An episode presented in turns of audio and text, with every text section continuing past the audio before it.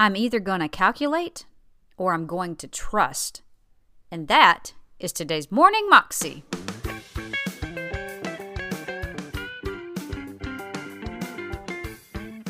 Welcome to the Morning Moxie Show. I am your host, Alicia Sharp, and today on the show we have part one of Charles Stanley out of a two part message, and he's talking to us about trusting God for the seemingly impossible things. And I have to say something like something he said in the actually the quote that I used at the beginning. I'm either going to calculate or I'm going to trust. We all, I mean, everybody I know at least, seems to find themselves calculating, trying to figure out how things are going to work, trying to make everything happen, trying to work it out in our own mind. And that is our own calculation, and that is leaning on, on our own understanding and not fully trusting in God. And I have to say that I'm going through the middle of a move. Like we are moving a couple of hours away from where we are now, and it has totally been God. Every step of the way has been Jesus. And it is challenging to not try to figure everything out way ahead of time, but to go one step after the next, one step at a time. I'm going to trust God and all of His resources and not my own. It is a great adventure with Jesus. He is so loving and so awesome and so kind, and He is not going to lead us down a path that He's not going to provide, that He's not going to do something. Like, that's just the way it is. He is always with us. Here's Dr. Stanley. One of the unique things about the Bible is the fact that so many of these wonderful principles of Scripture that are so practical for us every day, they're couched in events. In events in the life of Jesus, in events, for example, in the life of the Apostle Paul and others. Not only that, but oftentimes it's just what Jesus was saying, or what the Apostle Paul or James or Peter was saying. And one of those events that is known probably by most people who've ever read the Bible is the event that I want us to look at today and the title of this message is When Things Seem Impossible.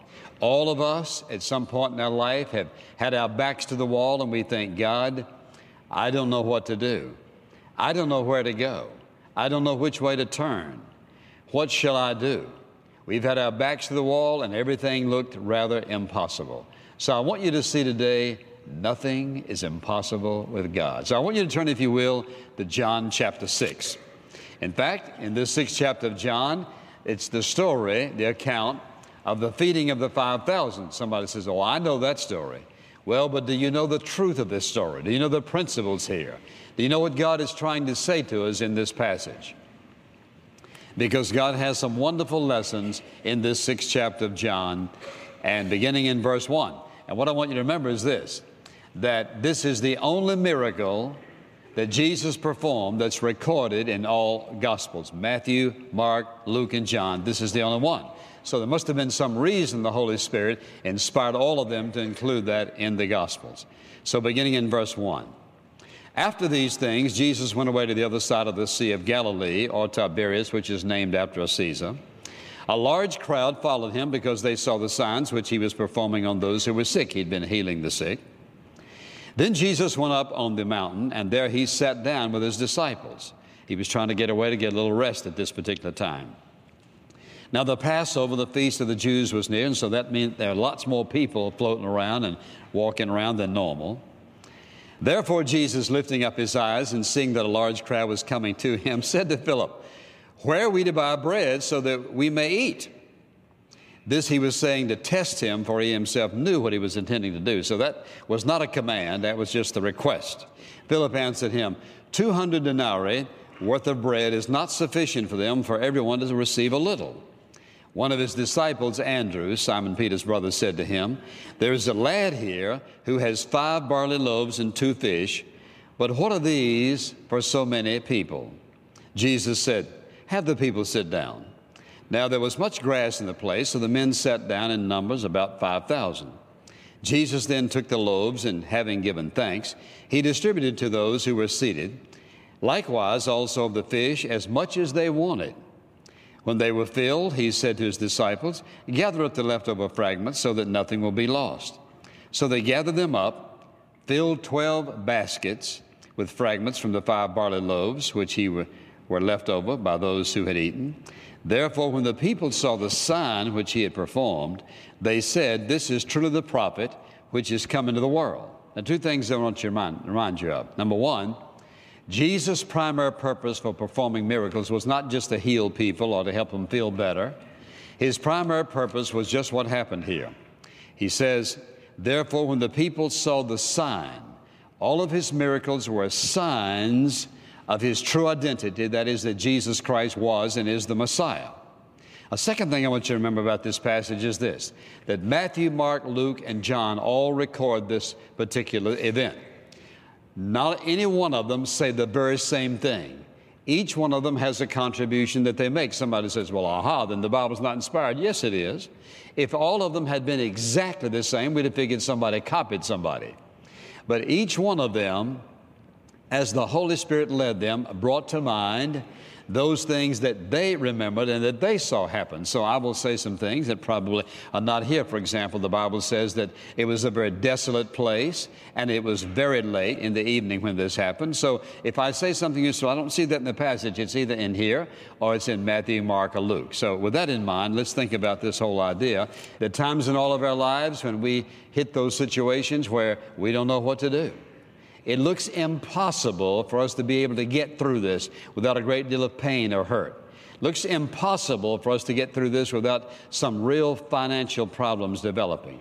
It looks impossible for us to be healed after what the doctor said. So there are all kinds of situations we come into. The first thing I want you to notice here is this, and that is that Jesus is aware of those circumstances in which we feel it is a seemingly impossible situation. You notice I didn't say an impossible situation, but seemingly impossible. It appears to be impossible. It looks like it's impossible. What I want you to remember is this, and that is that Jesus knows every single difficulty of our life. He knows every heartache. He knows when our back gets to the wall. He knows when things appear to us to be impossible. He's not unaware of anything because He knows all things, past, present, and future. He doesn't ask questions for information. He asks questions in order to get us to look at ourselves or the circumstance of the situation and come up with what we think is the solution so he can get us to the right solution to every single circumstance of life. And so he's not asking for information. Uh, he's not uh, concerned about what he's going to do. He knows exactly what he's going to do. And so these men had their focus on the wrong thing, on what they had, what was available, and the big crowd and the size and everything looked impossible. Send them away. We can't do anything about it. And the reason he asked Philip was because Philip was from Bethsaida, which was the closest place. Yet they went in a very desolate area out there somewhere around the sea, and they had no bread, and he was not about to send them away. Now, one thing you'll notice in the gospel is how often the Bible speaks of compassion. The Bible says that Jesus felt compassion, he was moved with compassion, he was filled with compassion. Jesus was a loving and is a loving person, which says when he sees you in the circumstance that you're facing, his reaction is to love you.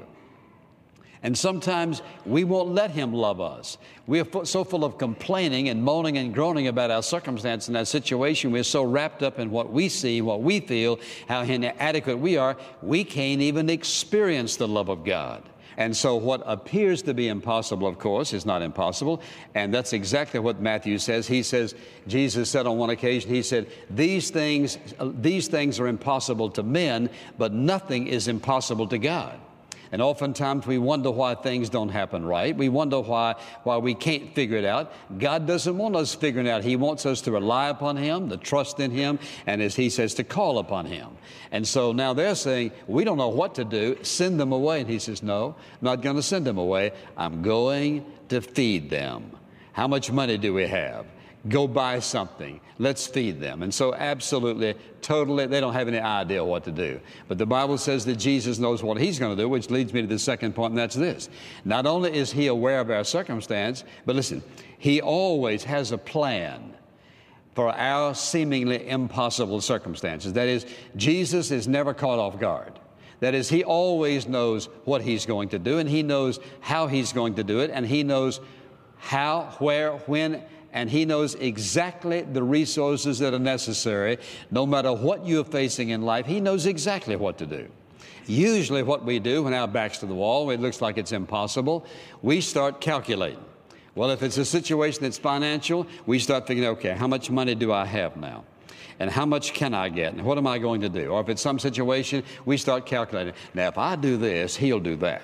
And if, I, if he does that, then here's what I'll do.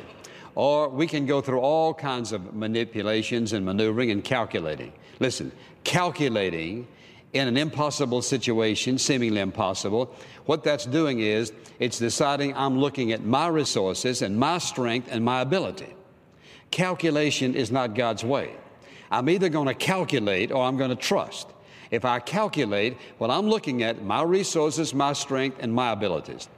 If I trust, now I'm looking at His resources, His strength, and His ability. So that's a whole different story because the situation now has the possibility of changing because I am now trusting in, relying upon, looking to the inexhaustible resources of Almighty God, His awesome power, uh, His strength, uh, His energy, and I, uh, and his love and his abilities and capacity and his love and his devotion and his promises to walk me through this. That was Dr. Charles Stanley, and you can find that clip on YouTube if you search under Charles Stanley When Things Seem Impossible. You can find out more information about him at his website, which is intouch.org. Hope you have an amazing day, and I'll see you again tomorrow.